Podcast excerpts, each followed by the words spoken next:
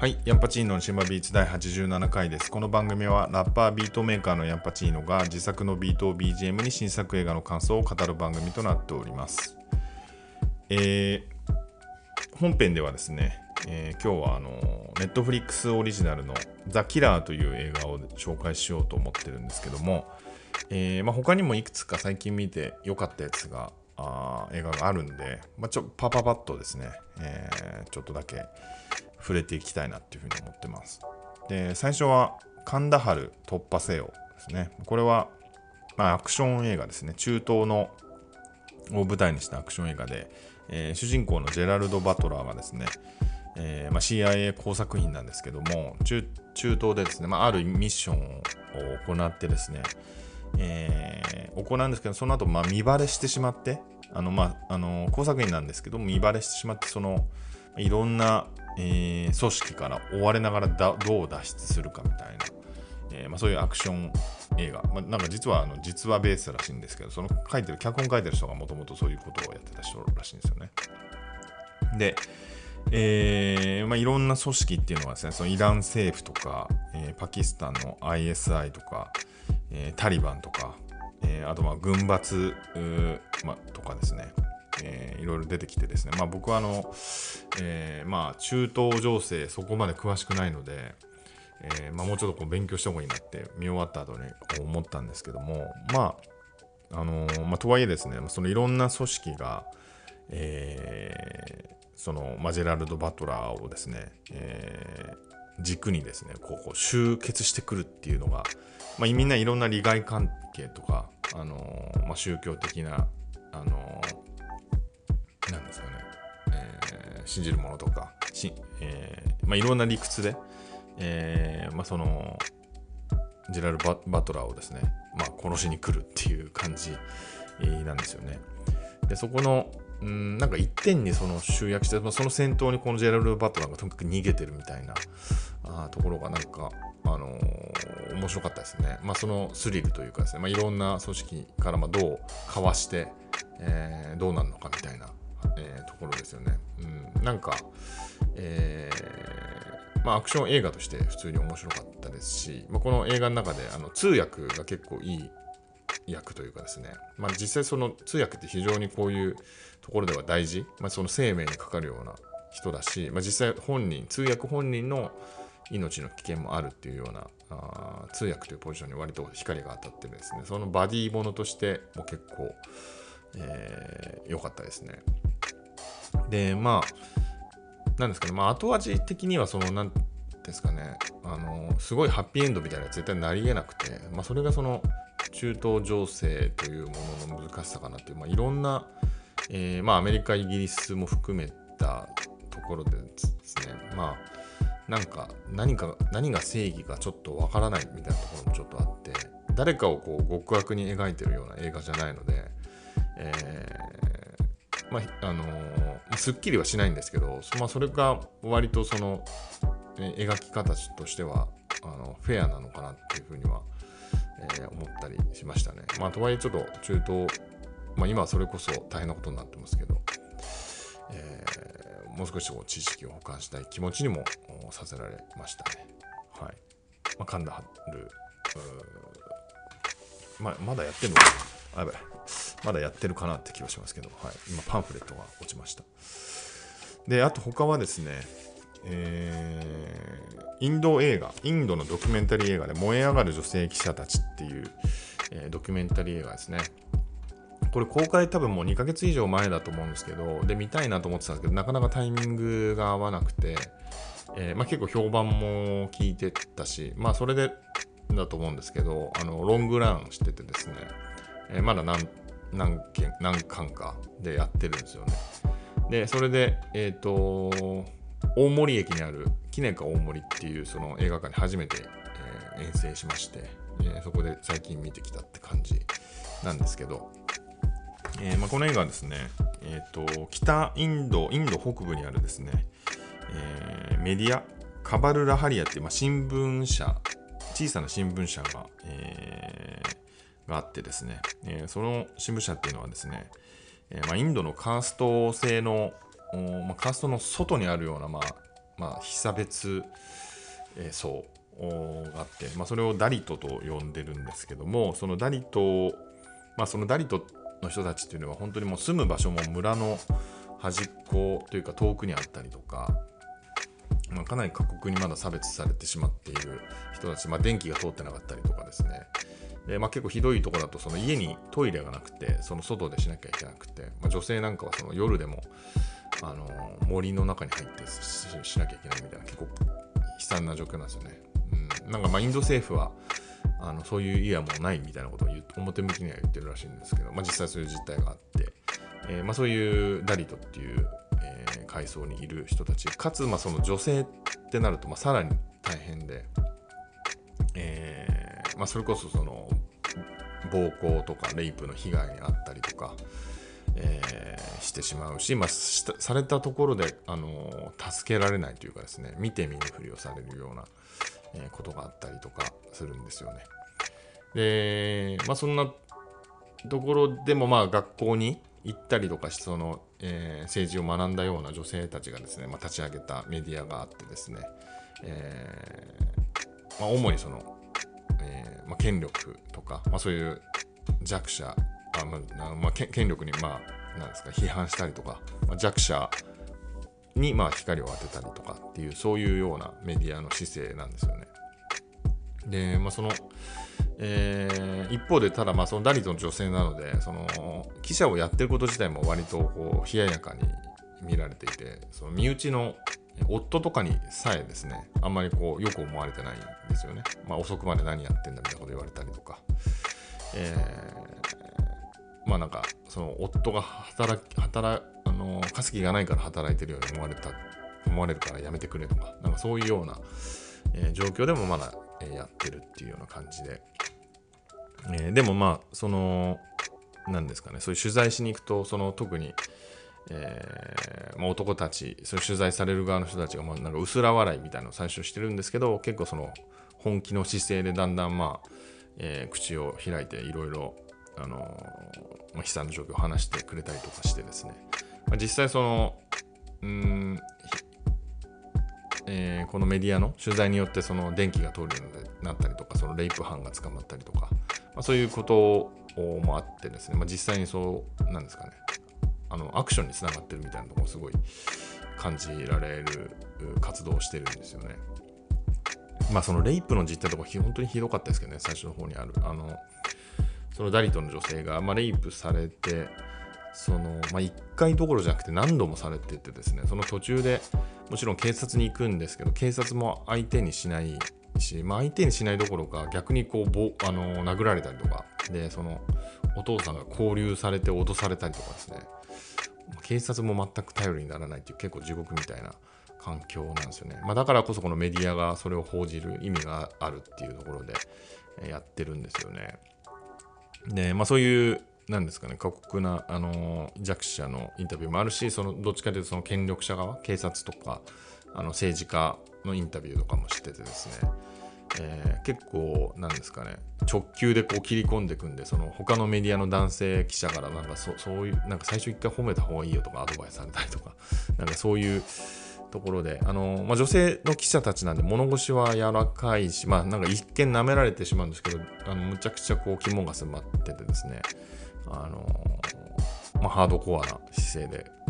なんですよね。うん、でその権力をしっかり批判するみたいな真っ向からみたいなところも含めてなんかまああの記者の人たちも言ってるんですけど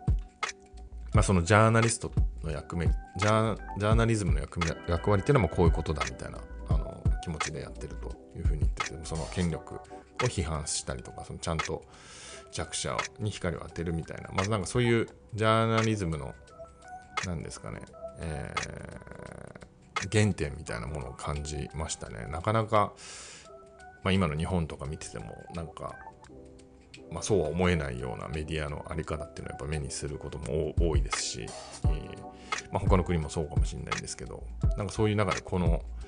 えー、女性記者たちによるこのメディアっていうのは本当にあるべき姿な感じがしましたね。うん、なのでまあ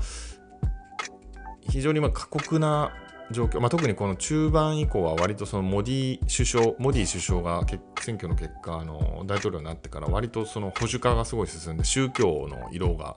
強くなってですねあの余計その女性とかは立場が弱くなってったりするんですよね。でそこでま取材でその青年団みたいな、えー、人の取材とかも密着するんですけど、まあ、結構もうやばくてあの完全に、えー、うんまあなんかまあ宗教だったりところにま傾倒しちゃってる。そのまあなんですか宗教自体別に悪いもんじゃないと思うんですけどまあちょっと怖い方向に傾倒してるような人たちっていうのが増えているっていうのが、えー、まあ、この取材通じてわかるんですけどまあ、結構その暗い気持ちになりつつも、まあ、結構登場してくる、まあ、主に3人の、えー、記者がいるんですけどのキャラクターが非常に、えー、なんですかね、えー、まあまあ、元気な感じで元気って感じでは何ですかねたくましくてですねあのすごいこう希望を感じるようなところもありました。なんかみんな途中途中でみんなその社員旅行みたいのでスキーしに行くんですけどそのシーンとかめちゃくちゃ良かったですね。わちゃわちゃしてて、はい。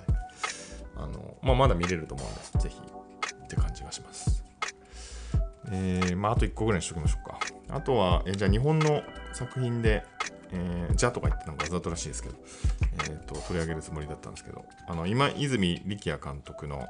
えーアン、アンダーカレントですね、えーまあ、今泉力也監督の作品はこのポッドキャストでも2回ぐらい取り上げてるかな、えー、気がしますけど、まあ、今回は恋愛もの、まあ、恋愛関係なくはないんですけどどっちかってもうちょっとシリアスめの作品でまあえっ、ー、と豊田哲也さんの漫画アンダーカレントが原作になってるんですけど、えー、まあ主演が、えー、牧陽子で、えー、他に、えー、永山瑛太とか新田が出てます。で、えーまあ、主人公はその銭湯の、えー、娘？なのか娘じゃないか。銭湯で働いてるんですよね。あの牧陽子が。でその旦那さんが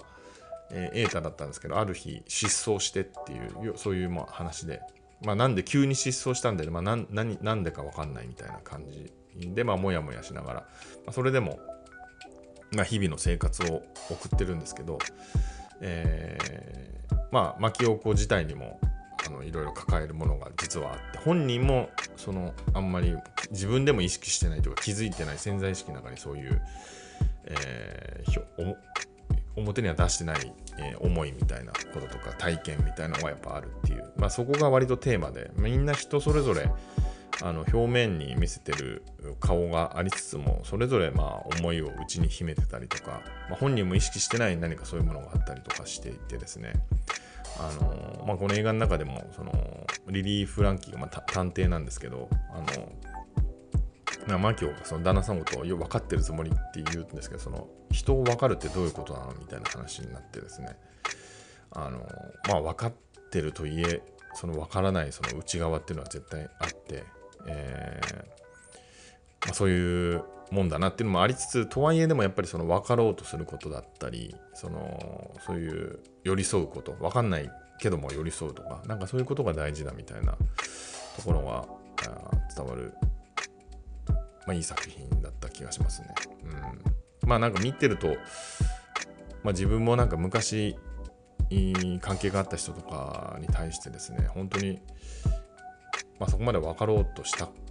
かなとかっていうような、あのー、まあ、過去の恋愛とかでもねあるんでなんかそんなことをちょっと思い出したりもしましたね。はいえーまあ、そんな感じで、えー、ちょっと最近見たやつを紹介しました。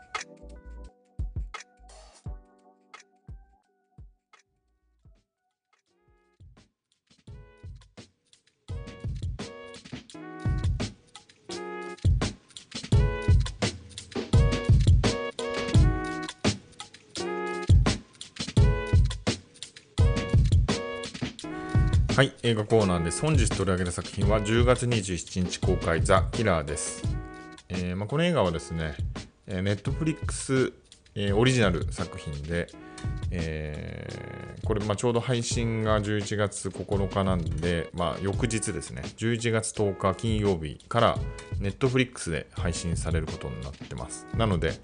まあ、10月27日から公開というのは、まあ、一部劇場でま先行公開してたっていう感じで、えー、まあ、僕はその映画館で、えー、見てきたっていう感じなんですけども、えーまあ、デビッド・フィンチャー監督、えーまあ、セブン、ファイトクラブ、ソーシャルネットワーク、ゴンガールとか、マンクとか、いろいろ、名作を撮ってますけども、えー、デビッド・フィンチャー監督作です。で、えー、主人公は、えー、マイケル・ファスベンダー演じる暗殺者で、えーまあ、彼は、えーまあ、自分の、まあ、美学に基づいてですね、まあ、淡々と殺しをしていくような、えー、男であるっていうことなんですけども、えー、とある、まあ、トラブルによってですね、えーまあ、自分の雇い主だったり、まあえ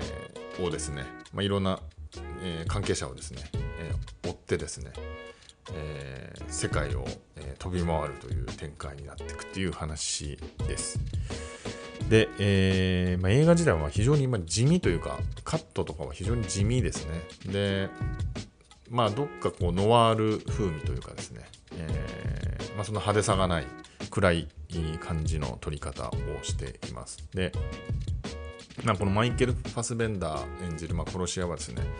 まあ、殺し屋のその美学みたいなのを自分で、えー、持ってまして、えーまあ、非常にこう、まあ、その準備のシーン殺すまでのシーンとかにですね、えー、なんかもうセレモニーのようにですね、まあ、いろんなことを着実に、えー、こなしていくんですよね。でなんか結構その本人の、え、モノローグ、え、独り言のところが結構多くてですね、えーまあ、こういうふうに自分が考えてることをま口に出しながら、えー、映画は進んでいくわけなんですけど、まあ、本当にその、えーまあ、計画通りに、えー、やるんだとか、えー、逆にその即興はするなとか、え、感情移入はするなとか、まあ、いろんな自分の中の決め事があって、まあ、それに本当に従って着々と、え、目標目標を達成していくという感じなんですよね。で、え、そうですね、まあ、その淡々とした感じが非常に心地よい、不思議と心地よいっていうのが、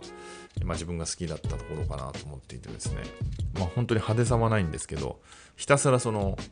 えー、目標に、目標というか、まあ殺しですよね、に向けたその準備の段階が、あの丁寧に描かれるんですよね。まあ本当に例えば、えーまあ、いろんなせあの国をあの今回渡り歩くんですけどその偽造パスポートを、まあ、選ん選んで、えー、例えば武器を買ってとか、えーまあ、Amazon でなんか道具をあの購入してとか、えー、あとま移動するときにはもちろんチェックインしてとか、ま、ホテルにもチェックインしてとか、なんかそういうステップがすごい丁寧に、まあ、店舗はむちゃくちゃいいんですけど、あの全部描かれるんですよね。その飛行機で移動してとか、その車で移動して、ちゃんとその、えー、実際にやることっていうのが丁寧に描かれるっていうのがかなり独特だと思いますね。普通その殺し屋が映画の、殺し屋が主人公の映画ってその派手なポイントしか、まあ、基本的には描かれない。まあそれ以外はまドラマ的なところだと思うんですけど全然ドラマチックではない単純なそのまあ一言で言うと作業というかあのそういうものがあの着々と描かれて、まあ、それで殺しがあって、えー、また片付けも着々とやるみたいなところがですねあのまあなんかほんと仕事人感っていうか、えー、ところがあのまあ、見てて気持ちいい、なぜか気持ちいい感じがしましたね。で、まず、あの、あとはまあ、なんだろう、まあ、基本的にはそのすごい孤独なんですよね。あのまあ、一人で、まあ、殺し屋なんでまあ基本孤独だと思うんですけど、えー、一人でこう、独り言、独り言というか、まあ、モノローグしながら自分のペース、自分のポリシーで動いててですね、まあ、そのもちろん暗殺者ってところはもう全然自分とはかけ離れてるものなんですけど、なんかその孤独感の中でまあ自分の、まあ、やり方で進めていくみたいなのって、なんか共感できるとこもあるなって正直ちょっと思っちゃう部分もあったりとかしてですね、えー、うんなんか不思議と好きになる部分がありましたねこの主人公には。あもう一個さらに言うとその音楽を結構聴くんですよね。あの音楽聴くことでまあ集中してああのその迷いがなくなるって言うんですけど、まあ、それもなんか改めて言われるとハッとしたというかですね、えー、音楽聴きながらなんかそういう、まあ、殺しをすることでもう確実にその遂行するみたいなことだと思うんですけど、まあ、音楽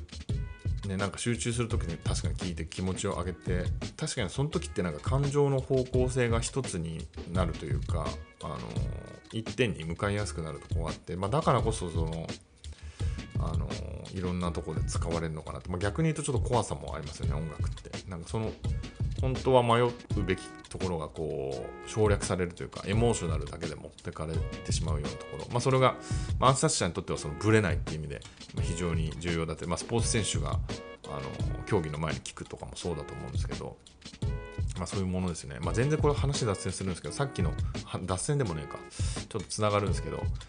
えっ、ー、と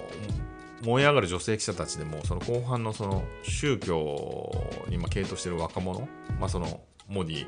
首相のもとでさっき大統領って言ったっけ首相ですね、えーと、首相のもとですね、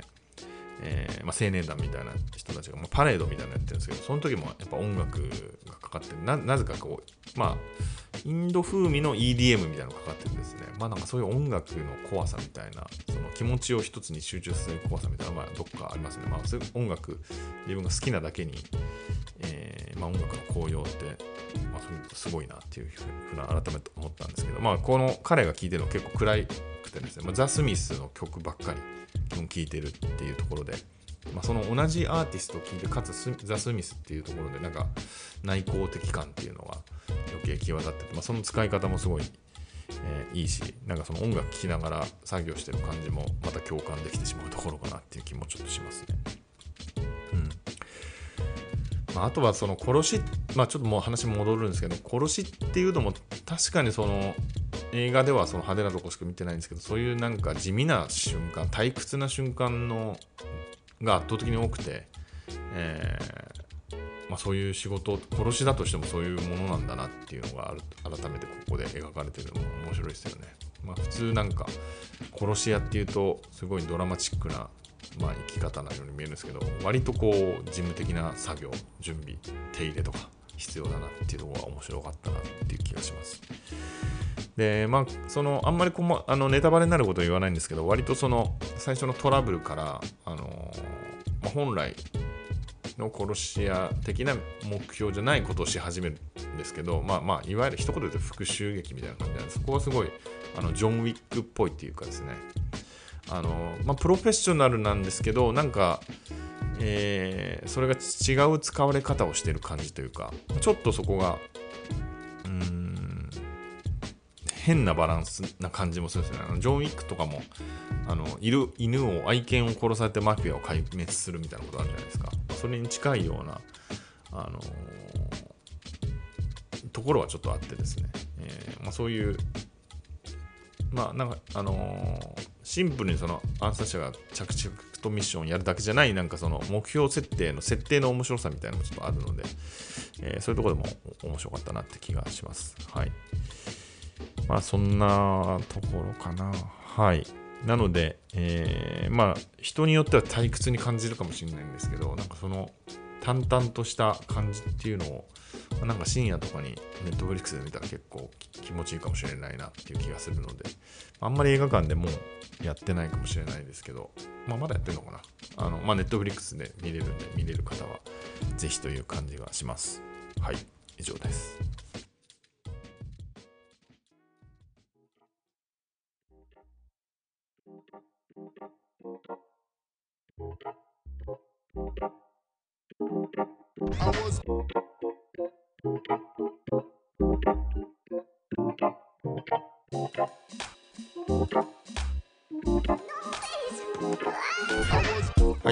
ングです、えー、さっきちょっと言い忘れてたんですけど、あのこの映画のティルダ・スウィントンが、えー、映画のま後半に出てくるんですけど、そこの、えー、マイケル・ファスベンダーとのシーンは非常に見どころというか、面白かったですね。あのその、まああのティルダ・スウィントンの存在感も含めてですね、えその話の顛末も含めて、えかなり、えまあ、この映画基本的にはかなり地味なんですけど、えまあ、ちょっと、え派手さのあるシーンかなっていう気は派手でもないんですけど、まあ、見どころなシーンかなっていうところは言っておきたいなって気がします。何も言ってないけど。はい。えー、そうですね。まあ、最近あの、学園祭が家の近所でやってまして、まあ、あの僕、早稲田に住んでるんで、早稲田大学の学園祭やってましてね、あのまあ、あの自分も、え、卒業生なんですけど、まあ、全く、えー、友達のいない大学生活を送ったんで、まあ、学園祭とも、まあ、縁遠かったわけなんですけど、まあ、こうして、まあ、いい年になってですね、まあ、学園祭、まあ、別に参加はしてないんですけど、まあ、お近くを通って、えー、あの学園学生たちの、えーまあ、青春感というか、あのを見てですね本当になんかなんですかねあの胸が苦しくなるってあのいい意味でもなんかネガティブな意味でもなんか両方あって全く自分がこう手に入れられなかったものだし、まあ、手に